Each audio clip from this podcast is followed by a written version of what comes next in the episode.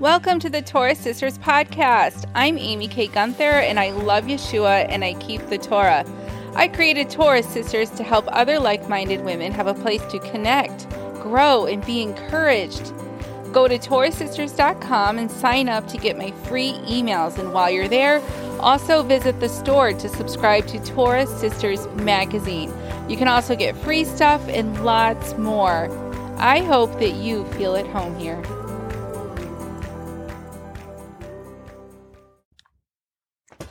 Hey, Torah sisters, it's Amy. Welcome back to the podcast. In this episode, let's have a chat and talk about the Feast of Unleavened Bread and counting the Omer. And ladies, again, I'm not here to teach you. You have your Bible, you have the Holy Spirit. Hopefully, they should be in alignment, but that's your go to. But what I can tell you is how I interpret some of these Bible passages, how I do some of the stuff in my home, some traditions that uh, me and my kids have, or that I know that other people have, and just kind of explain how this goes for a lot of us. And so this podcast again is for a lot of you who are new to doing this Torah stuff. You're new to Passover. Uh, if you've been doing these things for a long time, you might not get a lot out of this podcast except for fun reminders and encouragement and being excited that I think there are so many more people doing Passover and the feast this year than in many, many years. I, I really think there's more than last year. So just to remember, to remind you, on my website, TorahSisters.com, go to the store. And if you look for the Spring Feast Collection, I have a Passover kit in there. It's a free download. It has a lot of information about how to do the Passover meal. Um, there's also a lot of other free stuff on that part of my store. There's also some stuff for sale. Uh, don't buy stuff on Shabbat. Whenever it is Shabbat, wherever you live, just put a reminder on your phone to go back to Amy's store later for the things that cost money. Um, so we talked about Passover in the last podcast, and Passover is a meal. It's not a whole feast. It's just one meal.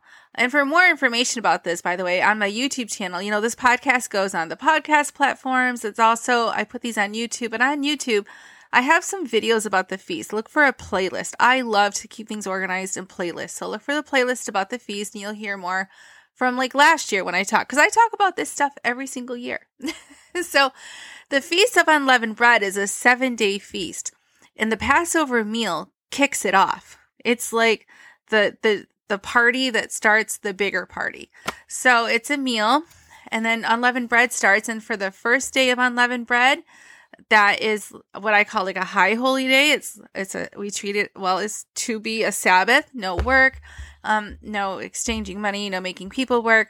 And then there's I guess five days in between, and then the seventh day is another high day. So the first day and the last day of a week long feast and then in the middle, but the whole week is a feast. But just that first and seventh day are um like high holy days. And I'm not going to put all the scriptures here. Uh, go look those up. Go to I don't know. Go to my website. Look at the new to Torah links on my website, and I have links to places where you can go and learn all these things because people have done countless teachings on these. so I'm just this is just a quick overview. The my friend Anne has on that page I linked to her feast study guide workbook. And it's, if you want to download it, it's free to download and it takes you through the scriptures asking, like, it's a workbook. So it'll say, uh, it starts with the Sabbath. And then I think the next one is Passover unleavened bread. And it like, it tells you a scripture to look up. And then it says, on what day do we do this? And you write down what the scripture says and so on and so forth. And by the end of the study, you have written down all the answers. When do we do this? How do we do it? What are we permitted to do? What are we commanded to do? And then you know. so I think that is a really fantastic study. And again, go to TorahSisters.com and look for where I have like new to Torah, and you'll see links for those of you who are new to doing Torah stuff. So the whole feast, the whole week is a feast. Uh, we don't all celebrate it identical. We do. Most of us, we're supposed to have a holy convocation on the first and the last day. That means you have a service, a worship service. Hopefully, you can gather with other people. Now, my family, my, my children and I, we go away for this feast, and it's a lot like Sukkot in that regard. Our friends uh, from the place where we fellowship, not all of us go away, but a lot of us do. We rent uh, for this feast, we're renting a Salvation Army camp about an hour and a half away. And, you know, they have some rooms there and some lodge rooms. And, you know, it's, it's a children's camp. It's not like fancy. It's bunk beds, you know, and we all share like there's a girl's bathroom and there's a boy's bathroom. So it's not a hotel, but that's okay too if you do that. And we just like to be together for the whole week because, um, like uh, most of us take the whole week off work. I don't think you have to. You can work on those days that are not high days, but for a lot of us, we we just take the whole week off, and so we like to go away and and worship together. So we'll have special services and maybe a fancier potluck on those high days, and we sleep in a little extra long on those high days. But on the other days, we still have a Bible study, a worship service, and then we do a lot of fun stuff. And so on all those in between days, make it fun. You know, I'm going to be doing games for the teenagers. We have a, a, special time for the teens where we can do some kind of fun games. So I do that with them. We, um, I don't know, you can do all kinds of stuff. Think of it, and most of you will stay home. Think of it as a staycation. Make the time special. If you can let your kids have the time off school, do that and do some special things. Even, you know, you, you go bowling or you take, um, a little trip or something. You go to a, an indoor water park, you know, because it's we're here in the states and it's freezing cold still, um, indoors. but you can just be creative and then spend some time though also each day focusing on the reason for the feast. Um, that you know, you, the gospel. The gospel is the reason for the feast. So, and this is a big, like, high level overview. I'm not, this is not a whole thing. Again, go get that ebook from Anne. Look at the videos I did last year. I also think it's good to build anticipation for the feast. So, this, as I'm recording this, we're still a few days from Passover. Now is the time to start building anticipation. You can start decorating your home now. Now, you don't have to. You don't have to decorate your home at all. But it's not wrong to start decorating your home now. I used to have some, y'all are used to me now. But in the past, I like to build anticipation even on Facebook. You know, I make these memes that are like happy Passover, do the feast, stuff like this. And I start posting them two or even four weeks before the feast. And sometimes there would always be a lady who would say, "It's not the feast yet." Like, I know we're we're just building anticipation. We're getting excited. We're looking forward to it. Uh, and now nobody says that to me anymore because everybody knows that's what Amy does. Amy's going to start talking about the feast on Facebook really early because I'm excited about them and I want you to be excited about them. And I know that just having it in front of you also reminds you, oh, yeah, I have some planning to do. So start thinking part of your planning should be how can I build anticipation in my home? You can decorate, you can start doing your shopping, you can start certainly start a lot of us do spring cleaning while we get out the leaven because we're commanded to get the leaven out of our homes. Uh, so some of us will then use that time to spring clean our homes. Um, there's a lot of things you can do. Sit down with your your family and make a list of those staycation things you want to do or what are you going to do for worship or what special foods are you going to eat that are unleavened during the feast? There's a lot of things that you should and can do now to get ready for the feast and to build anticipation and to get your family excited. One thing that we forget that i forget and i'm still really out of touch with is that the feasts are harvest celebrations. They are agriculturally oriented um, feast days, and they each celebrate a harvest that has come in. And I, I don't know what it's like, but I would, I kind of wish I could to be there in ancient Israel and to, you know, there, there's probably always a little bit of nervousness. Like, how is the harvest going to do? Is it going to get enough sun? Not enough sun? Is it going to get enough rain or not enough rain or too much rain. Uh, so, how is the harvest going to be? Is it going to be a bountiful harvest or are we going to be in hurt? and so, when the harvest comes in, and it is indeed bountiful because the people have been walking in obedience and the father is a good good father and he blessed them with the rain and the sun and the wind at the right times and the harvest is bountiful that's a reason to party and we forget that these these feasts for seven days, they were celebrating the harvest and they brought the first fruits to the temple first before they ate the rest of it. They gave back the best of what they had. And that's an important part of this feast. This is a time to be generous. Um, all right, I'll go here. I work at a food bank here in my little town. I'm the secretary of the food bank. And it's not uncommon and every a lot of groups do this. Now, it's okay to share expired food. The USDA has come to our food bank and they have told us you have to give away expired food um, because it's not really expired. That's a wrong word. It's like, you know, past its best best use or whatever or sell by date. But is you know, certain kinds of foods you can still and should give out. And so we happily, happily accept um, foods that are past the date. But it's not uncommon also, and I've done it too, where you go, you know, you want to donate to a food bank and everything you give is past the date. And the staff do have to sort of keep track, and we do try to give away that stuff first. Maybe for these feasts, we give our best, not our cast offs, not our only expired foods, but we give our best. We give our first fruits and not our last fruits. Last fruits is not a word, but you know what I mean. So when we give, we give generously to the King of Kings because he took care of us, because he brought the harvest. And maybe you're not a farmer, I am not a farmer, but he's provided for our needs. And it's a miracle, and we don't deserve it. So we give back the first fruits. So, however, you're going to do generosity, let's do it like big generosity. Uh, and that looks different for all of us. Your big generosity is not the same as my big generosity. That's not what I'm saying. But from a place of love and not holding back and whatever it is that he, you purpose in your heart to give, give it generously. All right, enough of that. You know what I mean. Um, so the harvest comes in, the people were overjoyed, and they cannot wait to party.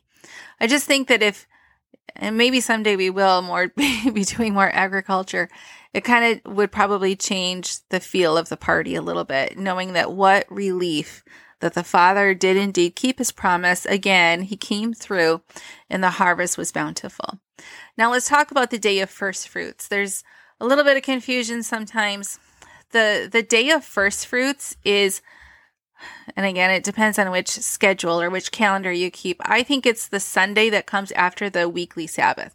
So with a week long feast, whether your feast starts on Tuesday and ends on Tuesday, or if it starts on Sunday and ends on Sunday, there's going to be a Sabbath because it's a week long feast. There's going to be a regular Sabbath.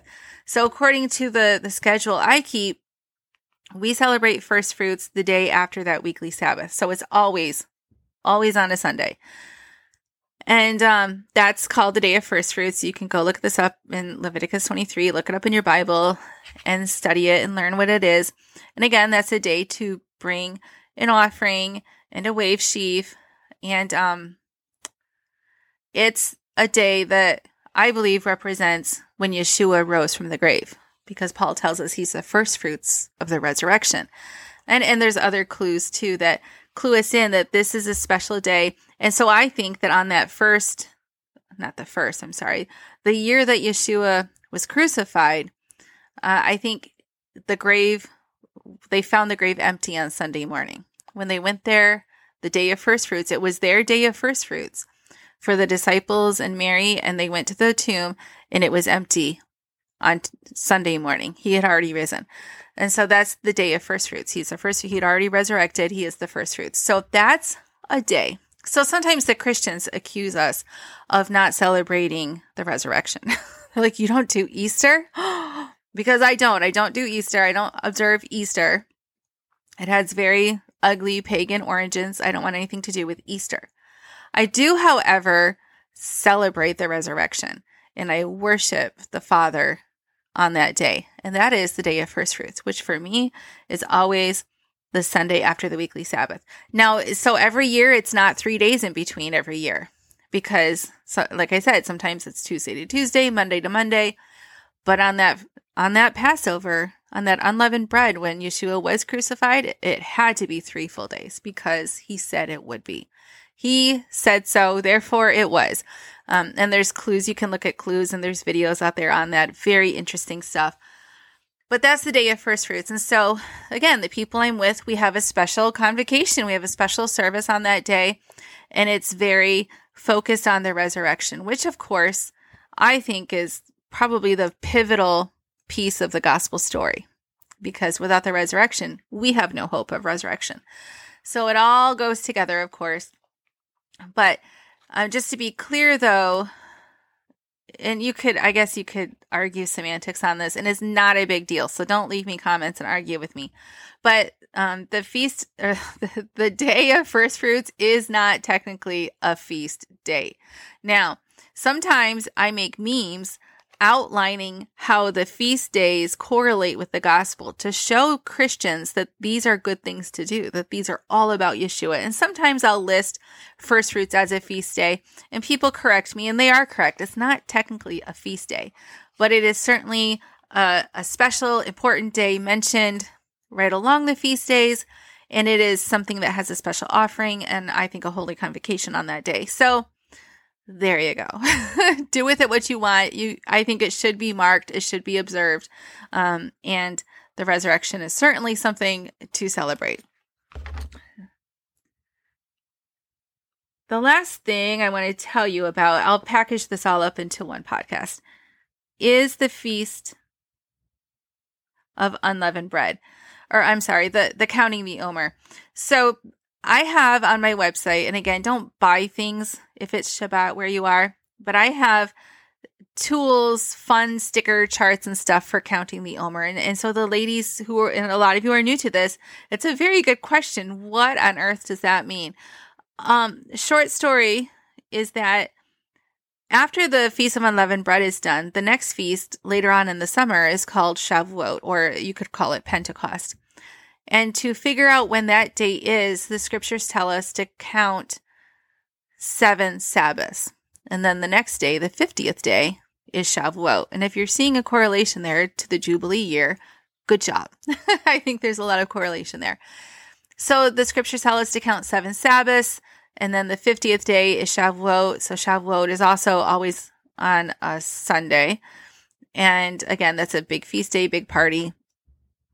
So that's what is counting the Omer. And you can look at the scriptures about why we call it counting the Omer. And Omer is like a, I think a bundle of wheat, right? Do I have that right, ladies? And so, um, to count seven Sabbaths or to count 50 days, we do these cute little counting the Omer things that count 50 days just to make it fun. It's just a tradition. It's just um, a way of, again, building anticipation, getting excited and so we have these little sticker charts or little things that you can cross off with a marker each day of 50. And again, different schedules. Like I think the Jewish people count a little bit differently than the way the sighted moon people count. That's okay. Whatever way you count, whenever you start, whenever you end. If you want to make it fun, you can do something like count to 50 in a creative fun way. So on so that's what is on my website. I have some are free to download like little um pictures that you could cut out and they have like numbers 1 through 50. I have some sticker charts and some plain stickers that you could put on stuff. Some people will each day of that 50 count maybe give their children a little candy or a little toy or a, a, a small gift of some sort. So they'll have 50 bags and and then each bag has a sticker on it or just write with a marker the number of day 1, day 2, day 3 so you have 50 bags and each day, the children go and get a bag, um, or they take turns. I mean, you probably wouldn't want a whole set of 50 for each kid. And then maybe day 50 when it's Shavuot, that's a big, that's a, the biggest prize, you know, or something like that. So none of this is required other than to count, to count those seven Sabbaths so that we know when Shavuot is. And we just like to make things fun around here. So that's what counting the Omer is. So, sisters, uh, also you can go and download, let's see, just ways to get more ideas of fun things. On again, in that Spring Feast collection, I'll link to that collection. There is a magazine from a little ways back for the Spring Feast, and the current issue of the spring feast is for sure available until April 5th, and then probably after that until I sell out. So you can look for that on the website. Um, and just surf around. There's lots of fun stuff on Pinterest. There's get on my email list for sure because I often email out fun ideas and traditions and things like that. You can look through my Facebook from last year and see pictures of stuff. And again, those pic- a lot of the pictures are in the magazine. Land of Honey blogspot.com. She has a lot of wonderful stuff for the feast. Homeschooling Torah has some stuff, AnneElliott.com has some stuff. Torah Family Living.com is Heidi Cooper. She has a lot of great stuff. Uh, SeekingScripture.com has some wonderful stuff. There's a lot of materials out there, and it can be overwhelming, and you only have a few days. so pick something and plan it and then just start having fun. Decorate your home, have some fun, plan some staycation activities, plan some special food. Uh, the scriptures do command us to set aside money all year long. Now, if you're just jumping in, I understand.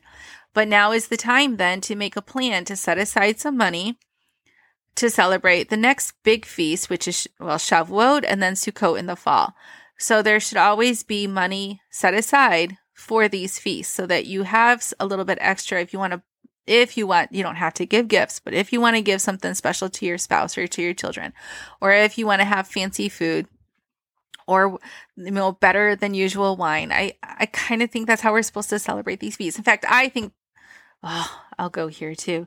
Colossians 2, you know, he's like, don't let anyone judge you for having a good time. this is what he's talking about. We're supposed to, we're going to celebrate Yom Kippur. We don't celebrate, but the rest of these, we party, we have fun, we enjoy ourselves, and we enjoy one another while we worship. So that's it, sisters. Happy feast. If you wonder sometimes, you know, when the feast comes, I get really quiet on all of my platforms because I'm celebrating. So now you know I go away with my friends, I'm with my children, and you know in I, and i love how we do it and i wouldn't change a thing but it gets busy. Like i love the feast and it's super fun but it's busy. I'm a single mom and you know when you're away for eight days at some point like i have to run to a laundromat and and do things and so i stay busy with my kids and those duties and with my local body. And so i wanted to record this now because you're not going to hear from me a lot during the feast. I will be either doing chores worshiping or partying with my friends or just being mom. And so, but I will see you all on the flip side after the feast. You'll probably hear from me a little bit more in the next three or four days, but we're leaving on Wednesday. We're doing Passover the evening of April 6th, and uh, I can't wait. These are the things we look forward to all year long. We're always looking forward to the next feast. So this one is unleavened bread. And then after that, my kids are like, oh, when is Shavuot? Because a lot of us go away for a camping trip for Shavuot. And they're like, ooh, can't wait until Sukkot. We always go away for Sukkot. So what a wonderful life this is, isn't it? Like the Father calls us to do this, this crazy stuff. That's the best stuff. I can't believe we get to do this. I'm so glad you're on this journey with me, sister, and be encouraged and do the best you can. If you mess it up, make notes and do it better next year. And um and be generous and do do your generosity in anonymity whenever possible. And he will um, bless you some other way for it. So i'll talk to you later sisters. Happy feast